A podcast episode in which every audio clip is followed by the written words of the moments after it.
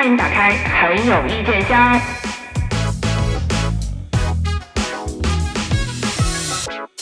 有意见怎么着？哎呦，憋了俩礼拜了，我就要吐槽了这期，拼命的吐槽。就是就是生气，对吧？对，要不说咱们明星老师们挣二百零八万啊，人家就是有这点石成金的本事。你说你普通一个素人，你要想在职场有晋升，人家点评一番，哎，你就是跃上高阶了。哎呦，我这个暴脾气，哎，哎，就是咱老师们哈，就是咱什么学历，大家对吧？参差不齐的，大家心知肚明就得了。完了，你一天正经班儿没上过，你到一个职场进阶节目来，然后点评我们这些大学毕了业就吭哧吭哧干到死的这些打工人，你怎么好意思？我就想问问。嗯，给钱啊，节目组给钱啊，做每一期都二百零八万呢。那那那倒不至于，那倒不至于，这就是咱们今天说的这几个节目，个个没有二百零八万的预算。我跟你说，但凡有，他不至于请到这样的嘉宾。我先我先说一下，因为我跟小书童可能不太一样，我是一个非常喜欢看素人职场综艺的人。哎，对对对，我非常不喜欢看。都不用说是素人的职场综艺，就是你知道奈飞上不是有一些素人啥综艺你都爱看是吗？对，就是就是跟职业稍微挂一点边儿的，我都很喜欢看。比如说做那个 house 对 design，职业综艺有有有点有点误解，你 就是那个那个房间的那个设室内设计师的那种，然后什么那个那个什么装修啊，啊，什么对那个对对，renovation 啊，然后什么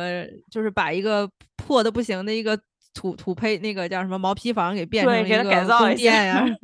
你对你对综艺的分类有点儿有点儿 误解，就是大大体上来讲，但凡有一点儿专业性的，我好像都有呃，加上是素人啊，必须要是素人，我就觉得挺好看的。因为我好像对于，因为你像我可能一辈子就干这这一个行业嘛，嗯，我就嗯对不同的职业有有那种好奇心，想知道人家是是是怎么一个行动轨迹。然后看这种素人职场综艺，就是这种咱们国内包括呃都是从韩国引进的啊，加引号引进的这种 职场综艺嘛，就是有一种，尤其是想到咱们当时毕业怎么进入职场的嘛，然后看他们嗯进入的是另外一个行业的那个职场，就。就不说这些素人，我知道这些素人，那十个里面有八个都是为了出名，为了为了做网红不是很素哈。对，就不是真的想要去那个行业怎么着，因为你看他们那学历背景，就有的时候也也挺奇怪的，就进入这个行业。但是你就为了看一看那个素人，就真的做那个行，比如说他们去律所嘛，嗯嗯，然后律所那些律师，你就真的看看人家是怎么工作。我说哦，原来律师行业是这个样子的，就是虽然是在看职场职场那个就是职场选手们进阶，但其实想想看的是那些指导老师们，是吧？对对，因为因为那些素人真的很多都是，你就能看出他一颗想红的心，就是不就是然不纯素，都是锅边儿素人。对，就是不然就是我可能在学历方面有一个坎儿，或者是某一些方面有一个坎儿，我通过参加这个节目，哎，能稍微增加一点儿知名度、曝光率，或者就是嗯干脆就是想成为网红这种明星的，他会来嗯参加这个节目，然后一下不就可以火了嘛？对我们先嗯声明啊，我们不是说对这些参加节目的想红的这些素人老师们有意见，嗯我们嗯，仅仅是说我们关注的点不一样，就是这些素人老师们，你们来是正经上班儿还是来想红？对于我们这些每天都在上班儿的人来说是心知肚明的，所以我们的关注点可能有的时候不在这些素人老师身上，而是在行业，就是请到的那些行业的真正的导师和人家那个领导身上。对，而且我必嗯须要说一下，我宁可看这些带着想红的，嗯就脑门上贴着“我想红”三个字的素人在那里就是撕头互撕头花，我也不愿意看什么什么二十非常什么二十四小时，就一群明星拼命努力，就是为了最后做一个公益，更假。我先我先说一下，最近我看的那个职综是那个乐善高阶职场，也是鹅的一嗯个节目嘛。嗯。然后就是那个心动令人心动的 offer，好像是他们那个团队打造的一个，就是令人心动的 offer，不是讲你刚大学毕业初入职场嘛？嗯，这个就是你进阶版的是吧？嗯，他自己打造的啊，这个咱们可以聊一下这个节目的内容构造。他是他是说 啊，我们是打造一个高阶，我们就不是这个初出茅庐的这个黄毛小子呀、黄毛丫头了。然后呢，那那是不是说这些就是这些候选人们或者这些素人老师们，基本上都是在职场打拼十年以上的人了呀？嗯，啊，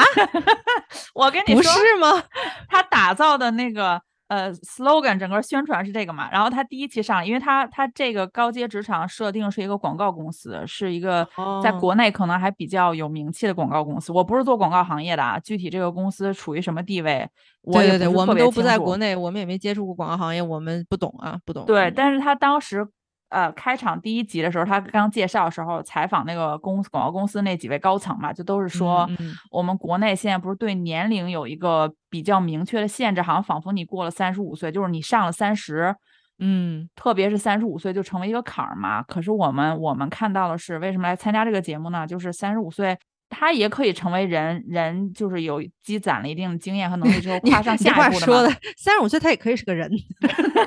然后，然后你就期待着，因为跟咱们年龄可能比较像嘛。对对呀，就是那那我就会很很想看到，比如三十出头或者三十中中段的那些，就是已经有了很扎实的，就是。工作经验了和这个职场基础了，然后怎么再进一步跳到中高管理层？我肯定是想看这个，因为我们也需要这方面的那个共鸣嘛。对，然后结果呢？他参加节目面试，这些都是哦，我今年二十六岁，参加工作两年；我今年二十七岁，参加工作三年。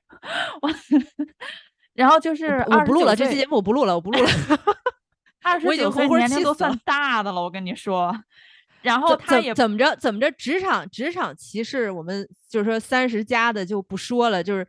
连连节目里边三十往上都不配活着，不配存在了，是吗？你你你你你二十九岁，你好意思说进阶进阶高阶职场吗？哎，你这个你不用吐槽，因为我接下来跟你讲，他也没有高阶到哪去。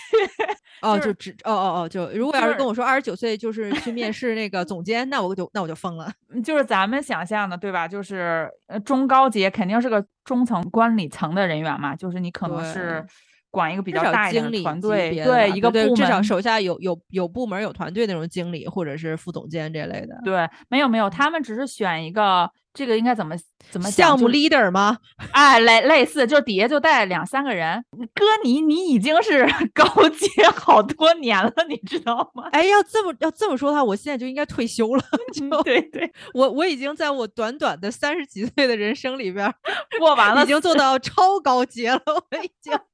我当时成名就了，我当时看的时候了。他那个定义完了之后，我说我说啊，我说因为我知道之前我跟你聊这个综艺的时候，你就说因为你不喜欢看职综，我不是一直想推荐你看它吗？后来我看这种说算了算了，我还是闭嘴吧。我感觉我推荐给你就是死。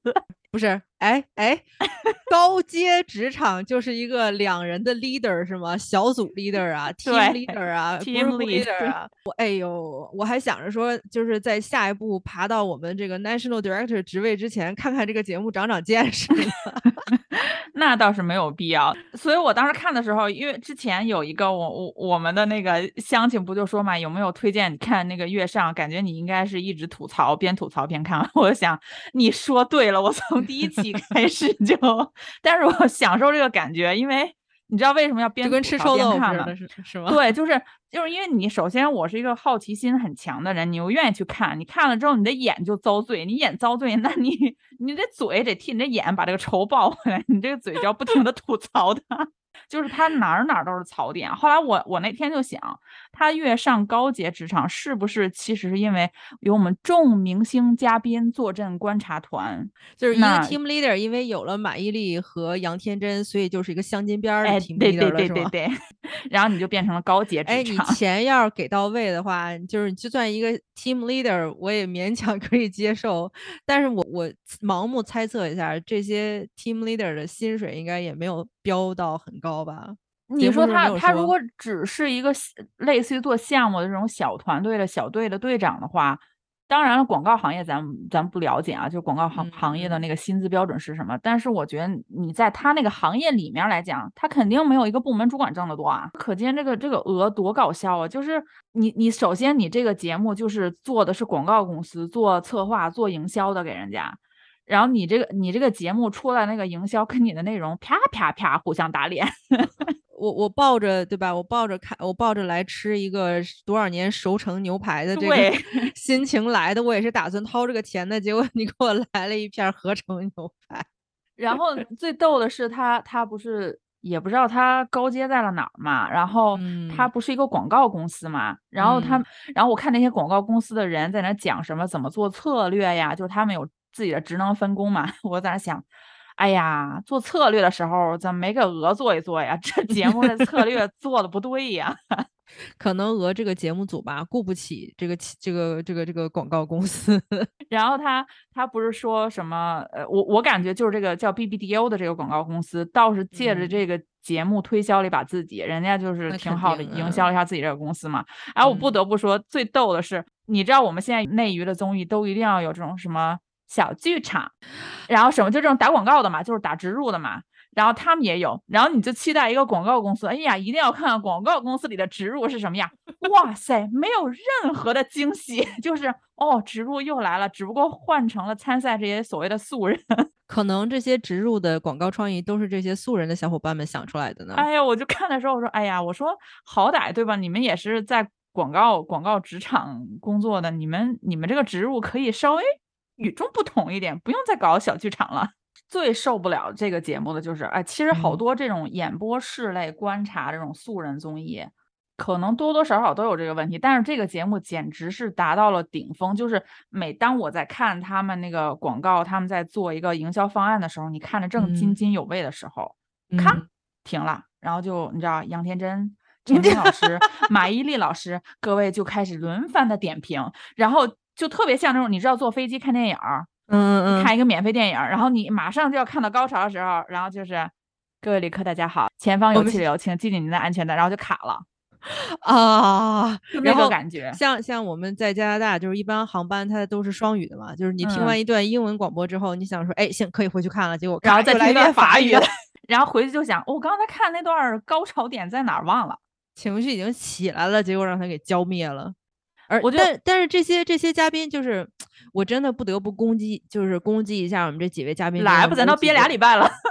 某几位啊，我今天就是纯攻击，就是气儿不顺。我跟你说，杨天真，我真的觉得大家对杨天真是不是有什么误会啊？就是他是一个特别能说会道、特别会赚钱、特别会自己给自己赚钱，他很会包装他自己，金牌经纪人，但嗯是他真的不是多有料的一个管理者，我真的没办法苟，就是苟同，就是他自己打造的这个这个人设，或者说所有营销号给他编织的这么一个梦幻的这个这个人设啊，就是说真的，就他那点的 PUA 的那点的话术放到。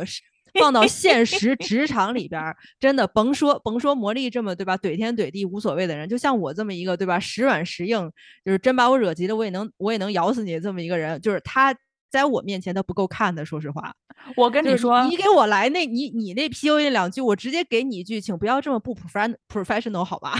杨天真其实适合去这个广告公司，因为杨天真真是一个特别会营销自己的人。然后他一直以来就是给人感觉是一个特别成功的人士嘛，做老板做了这么多年，你不管是创业做大码女装也好，营对对就是自己做经纪人搞那个一心娱乐也好，然后他当这个节目里出现他的时候，因为其实令人心动的 offer 里面也有他，之前也有他第一季的时候，但那个时候还是。呃他是嗯。讲律师行业，他那个团队里还有一个专业的律师，他每嗯一嗯嗯。期、每一季都会有一个真的干那个专业的人在观察团。可是到了高阶的这个职场啊，这个里面就没有一个固定成员是做广告行业的了。然后呢，我们杨天真女士就你人家包装明星嘛，对吧？也算是搞搞包装啊、策划呀、这种。她就是从那个娱乐经济和营销这个角度，就讲了讲广告行啊业？那也是想的有点儿高了。人家啊杨天真女士就擅长站在上帝的视角去点评这些选手，职场关系啊，对我真的非常喜欢毛晓彤，我跟你说，因为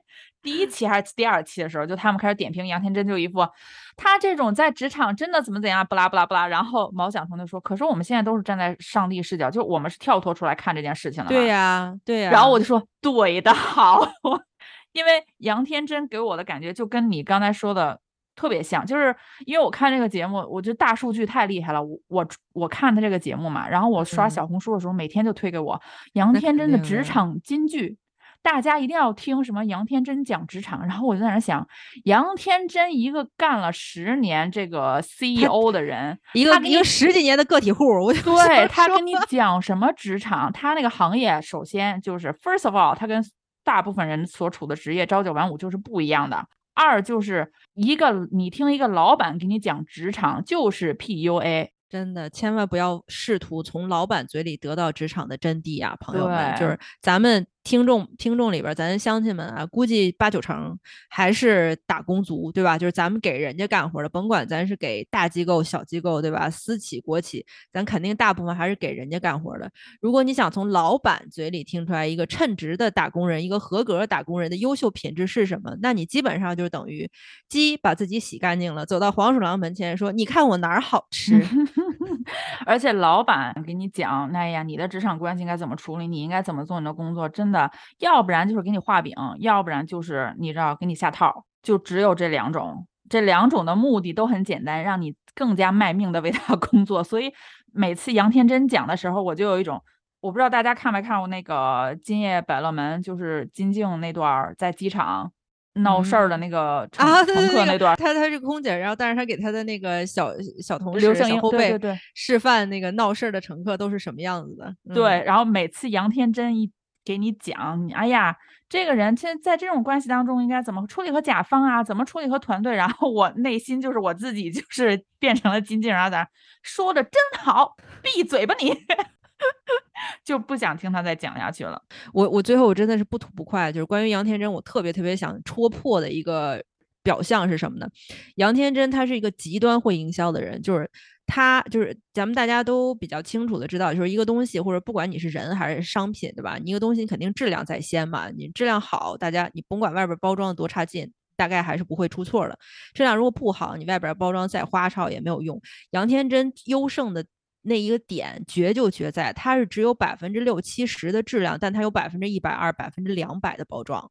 对，所以你当你把包装都撕掉了以后，你看这个人其实也是过得硬的，对吧？他也是他能 deliver 的，他能做到事情的，所以大家就不会对他有太大的意见。如果杨天真他真的是很不聪明的，他只有百分之五十的能力，他吹到了百分之两百，那很容易被大家戳破。他聪明就聪明在自己，其实真正没有百分之百的能力，但他把自己吹到了百分之两百。但你真的看到他的本质的时候，也是可以接受的。嗯，所以像这样子的人，他是他他在对吧？饶世界就是告诉你我怎么怎么精通这个管理之道，你听我的，你就能成为你老板眼中最棒的那个员工。这种人，你真的把那些花花花花绕绕的东西全都铺开了，全都撕开了，往里一看，你本人也不过就是个六七成员工。就不要再说看那些什么哦，杨天真教你怎么混职场啊，这种就是扯犊子去吧他。听听听我们两位对吧？职场打拼十几年的姐姐的 真心话吧，就是我们没有成名成家，但是我们也是在职场怼过无数人，对吧？摔过无数跟头，也是别人摆弄不了的角色。所以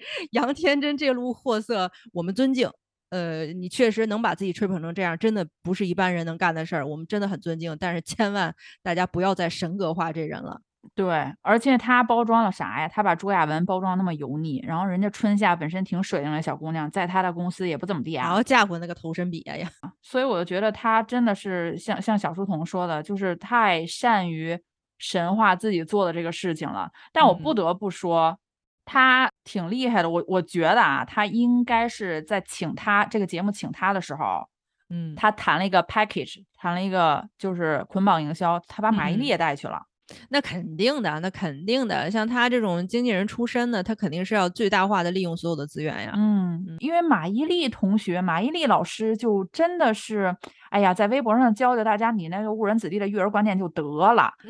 哎 非要去一个对吧？不是个真的，马伊琍老师，你上过一天班吗？就是哪怕你去你去上海话剧院，对吧？你你你做过班吗？我就想问问他。嗯，他做什么班儿啊？哎呀，我就，而且每次都是充满母性光辉的，很能与各个选手共情。每次都是窝在那儿说，其实我特别能理解他这个选择，其实我特别能理解他，就是，啊，他的人设就是就是妈妈吗？也不用这么善解人意。因为杨天真讲话的时候，我我为什么说他请的嘉宾我不是特别喜欢的，就是他这个高阶职场，因为其实它里面有好笑的人。因为我们我看这种演播室综艺，你你肯定是你要配给我本身是了解这个职场的，那我可能能吃到一些干货，对吧？然后你还要兼嗯顾综艺效果，那像嗯这个节目就请了徐志胜嘛。其实徐志胜是能达到那个效果了，但是架不住这这这观察团又有杨天真又有陈明啊，然后你就感觉志胜就窝窝囊囊的，不太敢 说了都。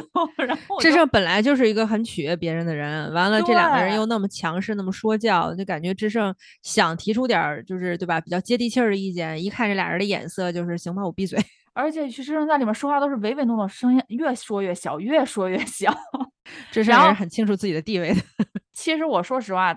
杨天真凡是参加这种点评别人职场的啊，都特别招人烦。他在脱口秀大会当当那个领笑员的时候倒是还行，就是他上台劈腿的时候也挺可爱的。对，就是他别点评职场这些，他要去那个哈哈哈领着你笑的那个，我觉得还可以。就是人要去对了综艺嘛，但他又很喜欢进入，就是他老有一种那个范儿，就是我懂职场，我来过来作为一个。呃，高管来给你们讲，不是他，我我觉得，我觉得这里边有一个小小的，我跟你有个小小小小的，就是理解的不同啊，就是我不觉得他是认为自己是一个特别懂职场、特别了不起的高管，他是觉得自己是个成功人士。成功人士什么都可以点评，好嘞。成功人士也可以讲投资，成功人士也可以讲创业，成功人士也可以讲审美，成功人士也可以讲养生。我跟你说，他就是没时间，他要有时间，以刚才说到这几个话题，但凡开一个综艺节目，价码谈好了，他都能去。我我把老师看小了，看其他点评人，因为那个演播室的环境相对来讲，这一期这个节目的搭配会稍显严肃。你像马伊琍也不是一个搞笑的人，她也没什么梗。然后毛晓彤，毛晓彤虽然就是特别能感觉到他之前录陈翔那些录音什么是一个很有逻辑性很强，他自己也有自己的工作室嘛，他也是带一小个团队，你能感觉到他是很一本正经的在看节目，就是整个节目看上去庄重和严肃大于了他的综艺性，那么能调和的只只有智胜嘛。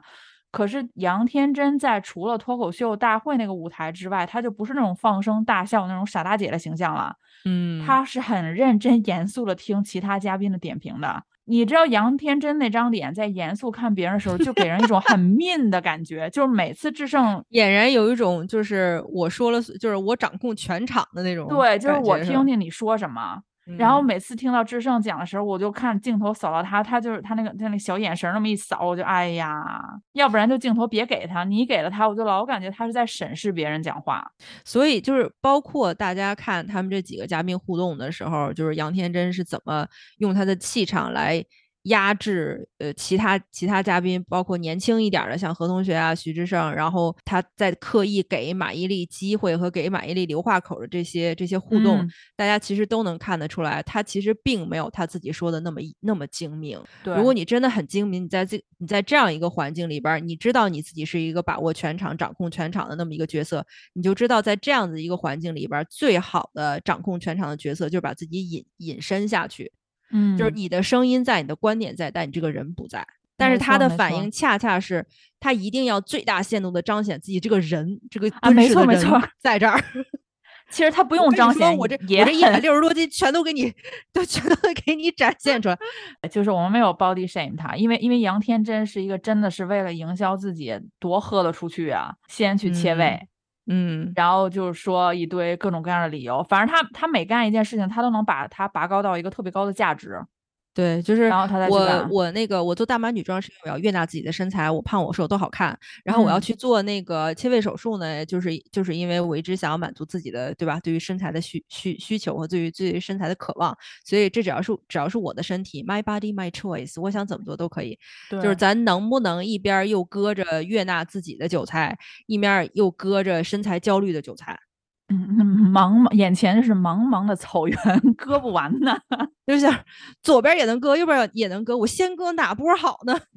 我刚才不是提到了何何炅嘛，在那个令人心动的 offer 里面，我们知道令人心动的 offer 其实是打引号引进了人家韩国的节目嘛。就这种演播室的综艺，一会儿我们再说。好像好多观众朋友不知道哈，就是吐槽节目，一会儿再说。但是就是就是讲说，如果是一个演播室的综艺，你们在这个演播室里面，又是相对于整个他呃讲职场素人的这个环节是一个辅助性的嘛，就是我给你提供 support，我辅助让这个环节呃让这个整个职场这一部分更好看。那么演播室里面就是这个主持人就很重要了嘛。你像何炅，那就非常老练的主持人，他知道怎么调动每一个人，怎么控场嘛。而我们在高阶职场的时候，就请到了鸡汤教主陈明老师。唉，陈明老师真的是不管说什么话题，都是中华上下五千年。陈明老师的鸡汤真不值钱呐。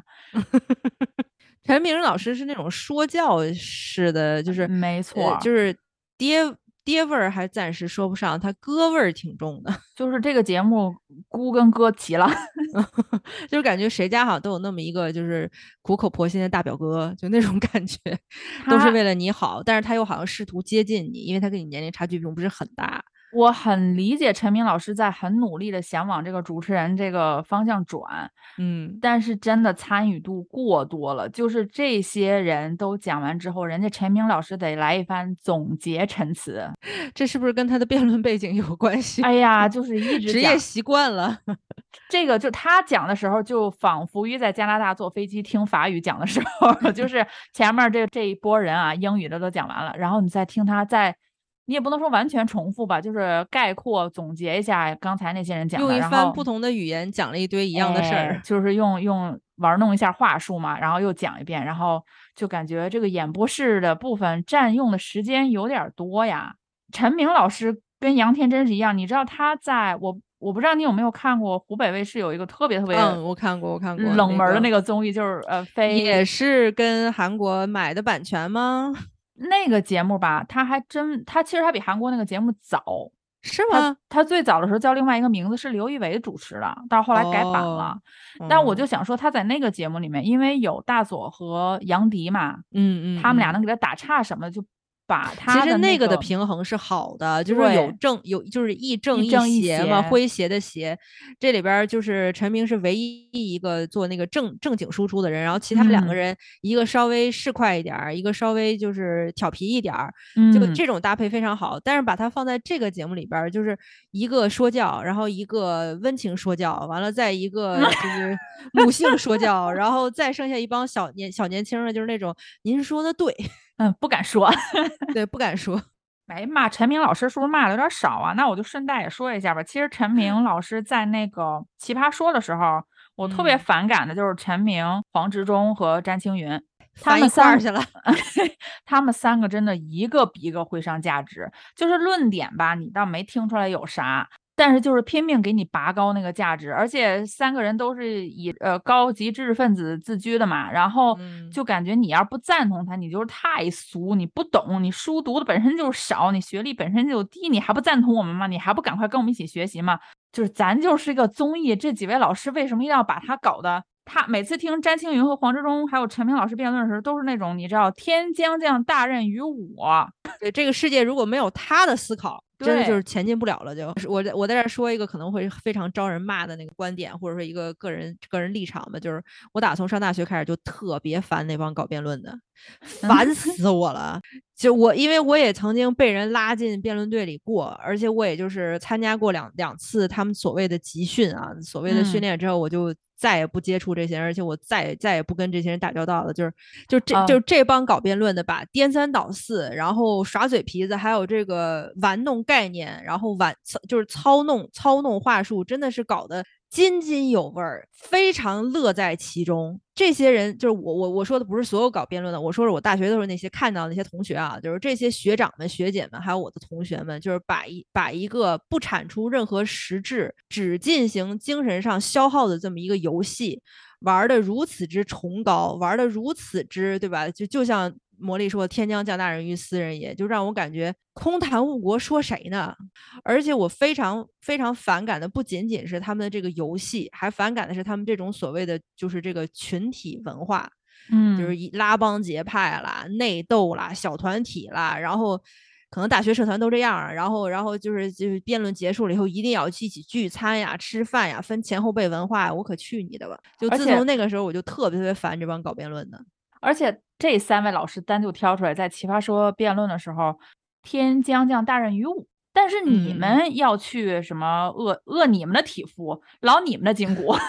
因为你们是没文化的普通人，但是成就的是我。然后我心想，那去哎怎么你的吧！哎，怎么这帮老师跟白左呃有异曲同工之妙？就是就很奇怪，所以我就特别奇葩说的时候非常反感他们仨，一一是要辩论没有辩论，二是要综艺效果也没有综艺效果，就是嗯每次讲的时候，就是感觉我我在煽情，我在给你讲一个特别大的东西。哎，你别说，有点儿跟我们之前说的这个播客界这些上上知天文、远到盘古、开天辟地的这些老师有的一拼，就一定要把这个东西给你扩大化，说的特嗯别虚。像小书童刚刚讲的，他们的那个大学辩论队的那些人，可能都是这个路数嘛。但是这些嗯人就凑到一起了，有没有一种感觉，在山洞里一起练 PUA 练功的那个？我把气传给你，然后你接受了气，你也继续增加你的功力，然后大家就一起互相互相 PUA。对对，他们的这种感觉是互相 feed off 的，就是一个人的这种感受传递给另一个人，然后另一个人再回回馈给这个人，就是这些人就属于哇，那个自娱自乐的嗨的呀，我的天！对，然后一副自以为是，出来看别的同学都是，哼，你哪里有我聪明？尤其是我的观点是是非常非常那个有有自自我成见的。嗯，没什么自我成见，我支持你。我我看我看我这不怕挨骂吗？我 看这几位老师，你骂呗，对吧？嘴长你身上，爱骂谁骂谁。然后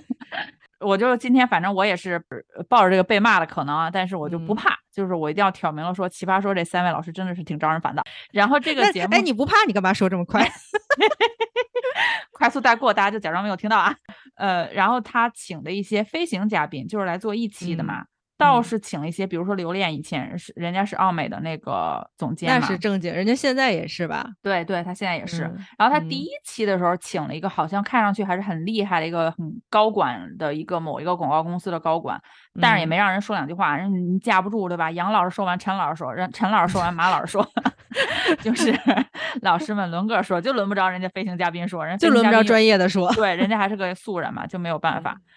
然后呢，就上一期，你知道请了嗯谁吗？孟子义，哎，哎呀，我去，是请了一个抢人家周杰老师话筒，不让人家唱还，就是不让人家唱《还珠》主题曲的那个孟子义吗？是的呀，是那个，就是到现在为止，反正至少截止到上那个那个那个毛血旺都没有知都没有反省到自己哪儿做错的那个孟子义吗？是啊，是在节目中受到这个营销团队指使要去拍一个片儿，然后还要修图的那个孟子义吗？是啊，他同时还是那个明明化了 淡妆，然后硬要说自己起床素颜就陪你们去种地的那个孟子义。哦就是那个孟子义啊！对呀、哎，我们先声明啊，我们没有接到孟子义团队的那个关说。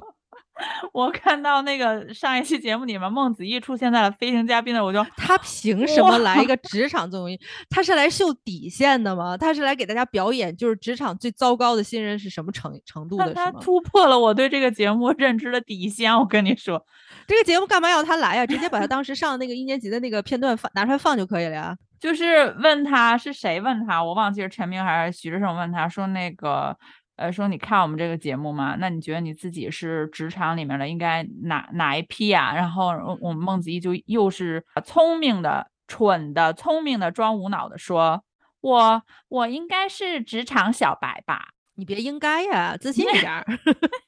你就是，是人家李诞嘛，请了李诞，因为杨天真上一期没有来，然后人家李诞直接就戳破了，就说你这个行业也没有什么这些职场的分工，你就应该出道多少多少年，对吧？你出道多少 年了？我说你看一语道破，你跟这个职场根本就没有关系啊。你请出道这么多年也没有什么代表作品，全是靠这种对吧？仨瓜俩枣参加个某个综艺，装一回傻，然后抛了个梗就成了一个梗，然后就上了热搜，然后自己就觉得哦这个还挺好的，这个招儿管用，大家就喜欢我傻大姐。我觉得天然的傻的那种傻姑娘，大家都挺喜欢的，就是傻乎乎不自知那种可爱什么，大家都挺喜欢。像她这种知道自己装傻可能会有流量，然后故意去装傻的这种人，真的很嗯让人反感。对，尤其是作为一个女性，我特别特别讨厌看到一个女性故作天真的嗯装无脑，我真的很反感这种。其实你真把自己的脑子拿出来使一使吧，就是也不生锈，知道吧？就是这嗯个东西可以使一使，拿出来。咱们做一个有脑子的人，有脑子也可以很幽默呀。你有脑子，你应该更会产梗才对啊。唉，又深深的叹气。上一期他算是倒数第二期嘛，嗯他就要呃，一般他都是由甲方来公司跟你们说，我们想做某一个方面的营销，你们广告公司帮我们出一个完整的策划案嘛。嗯，然后他嗯上一期呢，就是我们俄做心动的 offer 那个团队的那个，他应该是一个小头头吧，他是一个某一个嗯部门的，他叫朱莉，就管他叫朱莉小姐。来了之后，哇塞，我们朱莉小姐要说这个人脸皮之厚，人家就能挣钱出名。那肯定的，来了就说什么，这是我们腾讯，就是我们鹅的什么内容部门的一个什么总监呀，创意总监还是什么，就那名名声可响了。然后我们注意一下，就说哦，心动的 offer 是我们一个非常主打的一个品牌了，我们下一季要做建筑师，不啦不啦不啦，然后你们要给我们做嗯一个推出的一个方案，我就心想，哇，朱莉姐，朱莉姐，请你清醒一点儿，心动的 offer 是偷的人家韩国的节目啊，你有什么脸面坐在那里说，好像一副真的是你创造出来的。然后有一个小的实习生就说，那个、哦我们可以看到前两季的时候，心动的 offer 它那个海报不是很突出，那个就是你看单看海报，你看不出来它是讲律所的，你看不到它是嗯嗯职业性嘛。我们嗯这一季应该怎么做？然后我就在内心给那个小小伙伴回复 OS，我就想说。当然啦，因为他前两季的海报抄的是人家韩国版的海报。你这个你这个意见，你这个反馈，你这个反馈应该直接找到韩国那个节目组跟他们反馈一下。对，你们这个节目的海报不是很突出。我当时一听他们下一季要搞这个建筑师，我心里边咯噔一下子，就是韩国之前有一部大热的那个纯情的作品，叫做《建筑学概论》，他不会啊想抄这个吧？他就是他就是把东西现在就是揉吧揉吧砸不到一起嘛，而且我发现鹅现在挺聪明的，因为他他那嗯个心动的 offer 抄的是那个新职员诞生记嘛，嗯嗯叫 Good People。如果大家呃我我现在如果是听我们节目，好多看韩综应该知道这个节目。这个节目当时在韩国没有太火起来，也是小众节目是吧？对，是那嗯个李秀根和江虎东主持的，然后他们嗯搭，而且人家那节目六个人啊，两个主持人负责挑气氛，就是负责综艺嘛，然后人家请的几个嘉宾，要不然就是真的学历挺高的，在职嗯场干过一段时间才转到演艺圈的，要不然就真的是跟律所有千丝万缕联系的。嗯嗯，但是这种比较小众的，可能没太火起来的，现在就很容易被鹅盯上，然后就直嗯接拿来主义玩的可好了。发现了。嗯，对我们，我们鹅现在这个综艺，就是我们的原创团队每天的工作就是刷韩综，就是最新的韩综刷完了以后，我们就去刷那些就是遗珠韩综。嗯，对对对，而且我觉得江虎东和李秀根好惨呀，他们之 前试播了几期那个《妈妈的味道》，然后现在就被鹅也拿来拍成那个什么什么最熟悉的味道还是什么，就吴昕和大张伟主持的那个，嗯。嗯嗯就是又要改又要抄人家这个 idea，又要改的就是驴唇不对马嘴，就是那关人物关系那个逻辑都建立不住了。人家人家插一个题外话，就说一下这个综艺，人家那个《妈妈的味道》，当时我看了嘛，嗯。人家讲的是混合着厨师和你的妈妈，让你猜哪个饭是你的妈妈做的，那很正常嘛。你这个从小到很好，这个很好 get 这个点。对，嗯就是你从小到大，你是在你家吃你饭，你甭管是你妈做饭，或者请你爸也行。如果是你爸做饭的话，就是你家里边儿那个主要担当厨艺的人。对嗯你从小是有这个很紧密的联系，你天天吃这个饭。嗯，那么如果你猜不到，这个代价就出来了。如果你猜到的话，也是顺理成章的，对吧？对对对，我们就改成了最熟悉的味道啊，请的是什么？呃，李诞什么？每次回老家有一个大姐，啊，跟他也不认识多少年了。请问从小到大是天天顿顿都吃大姐给你做的饭吗？这个吃不出来太应该了。这个这个代价就变得很模糊，就是你这个很熟悉的味道，什么是熟悉？你怎么介绍？哎，你要这么说的，话，你你你把我们幼儿园老师，你不是你把我啊们幼儿园那个 厨师长请来，对给我做个大肉龙，我也保不齐能够想起来哦。可能我对那个的记忆跟对我妈 做的饭的记忆是一样的。就是顺带提一嘴，当年就是也是借鉴人家我家熊孩子芒果台不是出了什么我家那小子我家那姑闺女那个节目也是一开始的时候不是请的嘉宾都是如果是那小子请的就是妈妈，嗯，那闺女请的就是爸爸。因为我嗯们看明星是一方面是看他私下的生活，然后另一方面是演播室希望听到他们的最亲的人吐槽嘛，就是他的生活中从小到大是什么样。到后来请着请着就变成，嗯，我就印象特别深，就是宋茜去的那一季，嗯，请的是宋茜的经纪人。我就忽然感觉宋茜好可怜，我就我突然心疼起这孩子了。就 我看的时候我说咱？家咱家家人要是不愿意露面，咱能不能不接这个节目？对，就是请经纪人是什么个意思啊？我听你的经纪人做到这个节目上，一本正经的讲你工作当中的一些有趣的事情，那我不如去看那些现在营销号开直播说好啦。所以说，鹅的这个节目原创团队啊，就是咱们别抄个形儿，咱能抄抄魂儿嘛？就是咱尝试着理解一下这个综艺节目它的精髓和它的这个利益。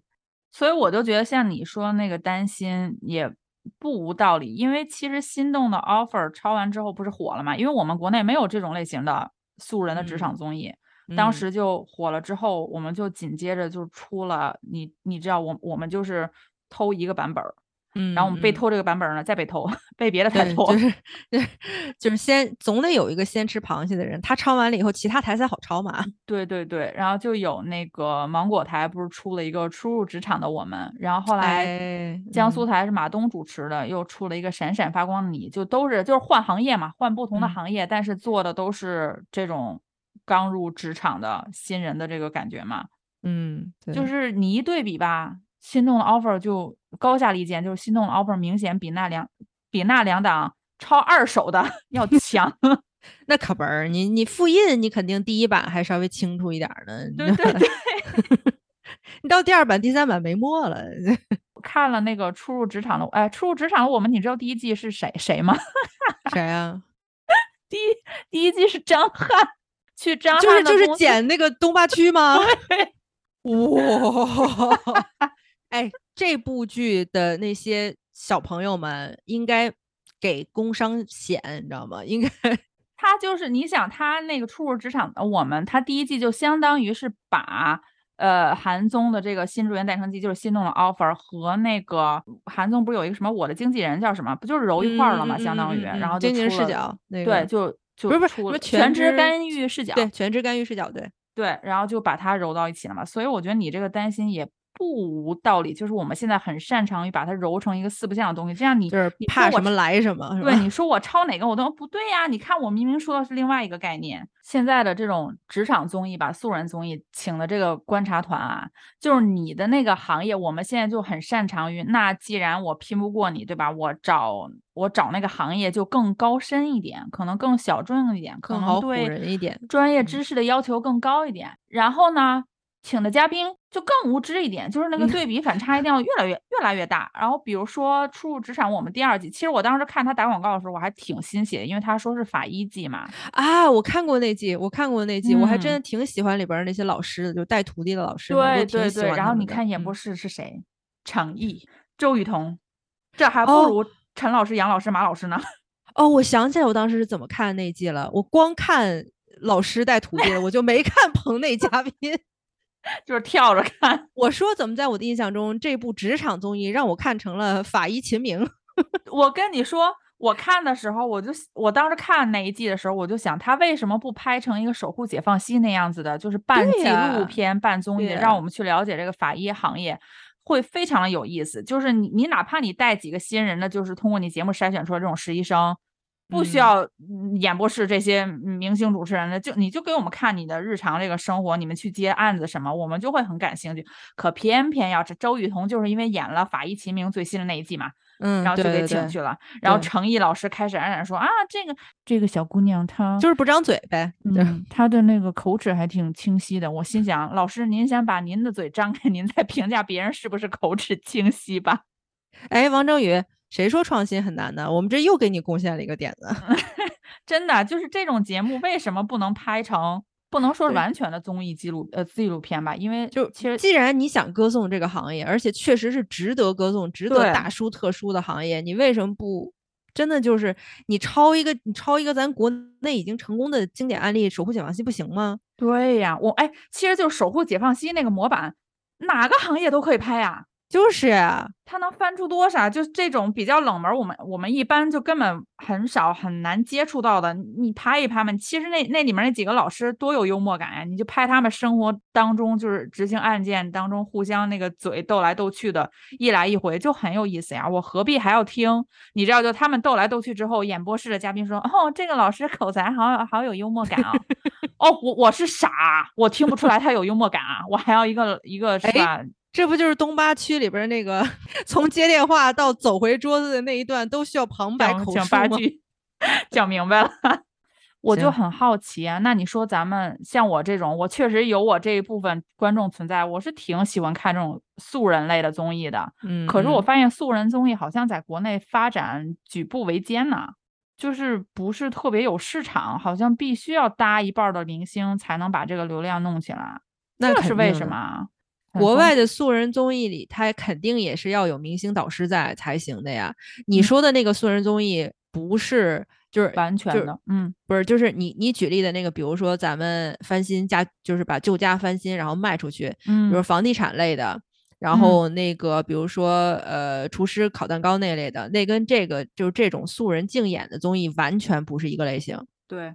就是如果我们把国外那些东西拿到国内，其实咱们也有啊。东方卫视不是也有那种翻新，给人给人家翻新成农村的那种，结果人家主人很不开心的那种。对对对，也有类似的这种这种综艺节目，就本身它不是一个类型。像如果要是完全对标的话，像这种国内这种职场综艺。这些就是咱们乡亲们有点年纪的，还记不记得上大学的时候，这个口语和就是视听必看的一部美国的真人秀学徒？我们前总统特朗普的那个自己这个主持了十季的这个综艺学徒，那个就是元老级别的呀，对吧？职场综艺啊，你说那个就像就算是那样的节目，他还是有一个大明星的主持人或者一个大明星的这个老板。坐镇才可能会吸吸引到流量嘛，其实都是一个意思。我最后还想提一嘴，就是我们零七幺三这几位哥哥真的是综艺节目的宝贝啊。你知道看那个他呃苏醒有一期去做了月上高阶的那个飞行嘉宾嘛？对对对对。然后苏醒，哎呦，快把我笑死了！就是毛呃那个何同学说，我觉得他这个提案七千万还是八千万，我忘记具体数字，说还可以啊，也可以接受吧。然后苏醒就说，哇，何同学你还是年轻啊！我入 我出道这么多年，提到跟七千万有关的下场都不是很好，那些明星。我当时快被笑死了，然后还有人间清醒苏大醒，对，就是最呃令人心动的 offer，他最新一季的那个呃医生季嘛，嗯，人家请的嘉宾是谁？有有那个陶老师，就是就是对对陶陶勇是吧？陶勇对，然后还有就是搭的周深和毛老师，哎，周深和毛老师那综艺效果，然后人家两个人又分别有这个背景，一都是在医学院混不下去的。你慢说，人家周深跟毛毛毛，人家都是有相关背景的。你就冲这俩人这反应和这嘴皮子，都是足够够格的综艺嘉宾。他们俩真是一唱一和，特别搞笑。我特爱看他俩搭。我在提嘴，因为我现在呃前两天在看那个《我们的歌》，就是东方卫视的那个原创那个节目，那个节目版权还出售到了欧洲。他请了路虎嘛，啊路虎也快把我笑死了。路虎做自我介绍的时候就说。你知道好多剧的那个 OST 是我唱的，是我唱的，就是那个剧里的主角一死，我的声音就响起来了。哎，我们再我们再给零七幺三哥哥们打一波这个推广啊，就是我们没收钱啊，我们不配。就这几个老哥哥真的是。执着梦想，虽然说歌不咋好听，然后然后踏实肯干，便不便宜咱不知道啊，就是但是感觉肯定是属于是买一送二那种，就很就是就是很就物美价廉的，然后效果给足，关键是人家踏踏实实生活打拼了这么多年，人家有人生经验积累，随便说点都都好笑，所以请各位这个职场领导呀，还有包括咱们这国内一些金主爸爸们呀，这个资本家们啊什么的，你看看三十加甚至四十。的男男女女们，我们这帮你知道吧？就是 小中小中年，就是小小中青年们，挺有意思的。然后，然后包括我们节目，包括我们节目，就是你也可以砸拿钱砸我们，让我们说点好话，我们愿意做改变。你就别打着那个幌子是吧？做出一个节目来，其实是二十六七岁刚参加工作三四年，那叫什么高阶呀？那也就是刚刚步入了中阶。你你你这让我们小书童情何以堪呀？一个都超高阶，马上都要退休的人，真的，你这让你这样让我让我看看我这一生就是够了够了够了。恳请各位做职场真人秀的老师们多多考虑一下，多多想一想，咱们就是想想，真的做一个三十加的这种职场这晋升节目也好，或者不管你们怎么弄，办公室的这个勾心斗角的宫斗戏，我们也愿意看。然后你请请点这种零七幺三呀，或者毛老师啊、周深这种很有综艺效果的人坐在演播室里面给我们点评，是我们一个真正职场。打工人在忙碌了一天之后回到家里，愿意看到了综艺节目。我们怎么这么盼着资本，资本就不来呀？主要还是骂的太少了。我们我们接下来下一期就会单独再骂一期恋综的啊，就是请 恋综的各位金主爸爸们也准备好啊。